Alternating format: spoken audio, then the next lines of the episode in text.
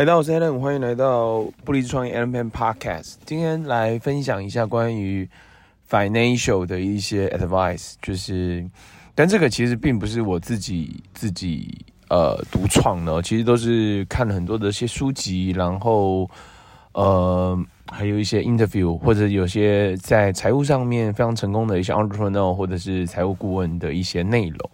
OK， 好，那过去的话，其实我在我的 live 文本常提到的一个人是 Mark Cuban 嘛，所以其实 Mark Cuban 他其实某层面影响我蛮大的，在财务上面，在创业上面，他其实在提到说，如果你会销售技能的话呢，某层面你就是一个创业家了。你开始在做销售，然后同时你提升你的销售技能，某层面在定义上面，你就是一个 entrepreneur， 就是一个创业家。那当然，其实，在创业跟理财这件事情，它又是两种不同面向要思维跟检视的点哦，那所以他在这个9个 step 它里面也有提到他的一些financial advice 哦，我觉得其实这个是很好的哦，或者是你可以在 Google 上面搜寻这个 Mark Cuban， 然后理财啊，它其实就会有这些点了。那我自己把它浓缩就变成3个点，第一个是 debt free 啊，第二个是第一个是 debt free， 就是债务自由。你的债务它自由了吗？第二个是你的6个月的紧急备用金。第三个是什么？第三个是你完成第一步骤跟第二步骤呢，你才去做投资。那投资它的一个建议就是 S&P 500， 就是这个标普500啊，标普500。然后呢 10% 呢可以放在高风险的一些资产上，比如说以太币。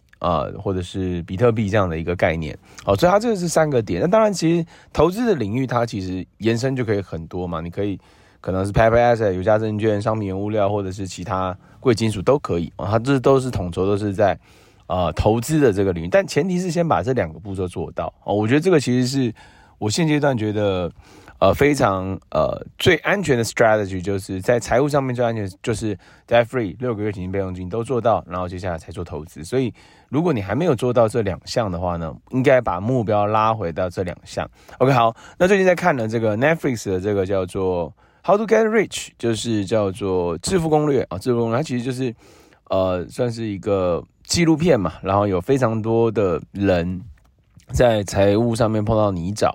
然后呢，刚好这个作者这个财务顾问，然后去一一去跟他们沟通交谈，了解他们，给他们一些建议。然后呢，他其实在这个过程当中的 step one 都是先拟定设计出你的 rich life， 你的富裕人生的样貌是什么哦。我觉得这个其实你要可以去描述的出来。当你财务自由、时间自由，你要的生活是什么？想象一下，就是如果你现在已经不缺钱了，而且你每个月都有很庞大的被动收入，那你要做什么？你想要去哪里啊？跟谁做什么？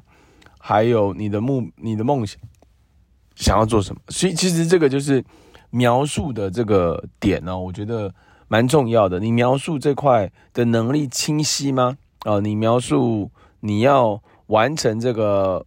financial freedom 这件事情清晰吗？我觉得这个其实是很重要的点哦，就是因为往往我们可能会忘记在生活当中那么多的状况，生活、工作、事业，甚至可能家庭、人际关系，这其实都会让我们失焦啊。我忘记了啊，我想要得到什么样的 lifestyle， 我想要得到什么样的一个结果啊。我觉得这个是我自己体验到，我觉得蛮重要的一个点哦。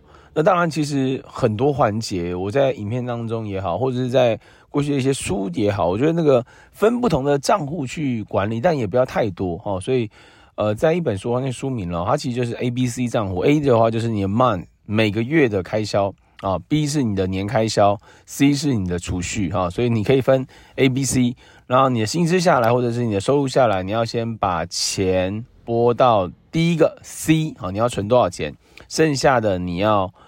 拨到你的年跟月嘛，所以呢，其实可能你的一个 account 是月开销的，就是薪资的账户，然后呢，再把钱转到储蓄跟转到年开销哦。那当然，这个其实前提其实要拨这件事情也没有问题，而且养成这个习惯，其实我觉得很好，分流的概念。那当然如果说现阶段你的财务上面是有一些状况的话呢，那可能我们要想的是怎么样开源，怎么样节流、哦、所以这个其实我觉得 ABC 账户是我觉得学到的其实很受用的一个点哦。那还有的话呢，就是这也让我蛮惊讶的，就是你对于你现在的所有的财务的细节 detail 清楚吗？不清楚你要查清楚啊，而且就是要一目了然。所以我看到他们在做一些建议跟顾问跟讨论的时候，就是非常清晰、非常透明，而且呢，对于数字的这个叫什么？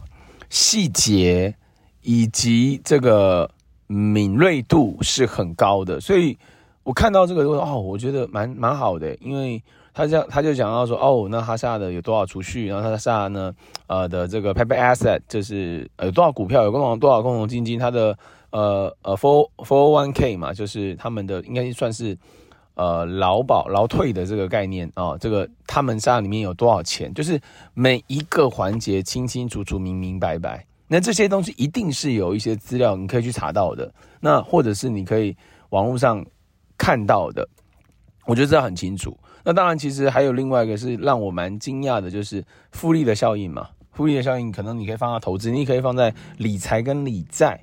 那理财跟理债的话呢，就是怎么样呢？就是如果你是每个月还款$600，那你要还30年，但你只多提高了$100、$700，那你只需要20年就还完，你足足提前了10年，哇，10年可以让你提早10年 debt free， 哦，这个其实蛮惊人的。那只多$100才多$3000嘛，那个其实是，那就是。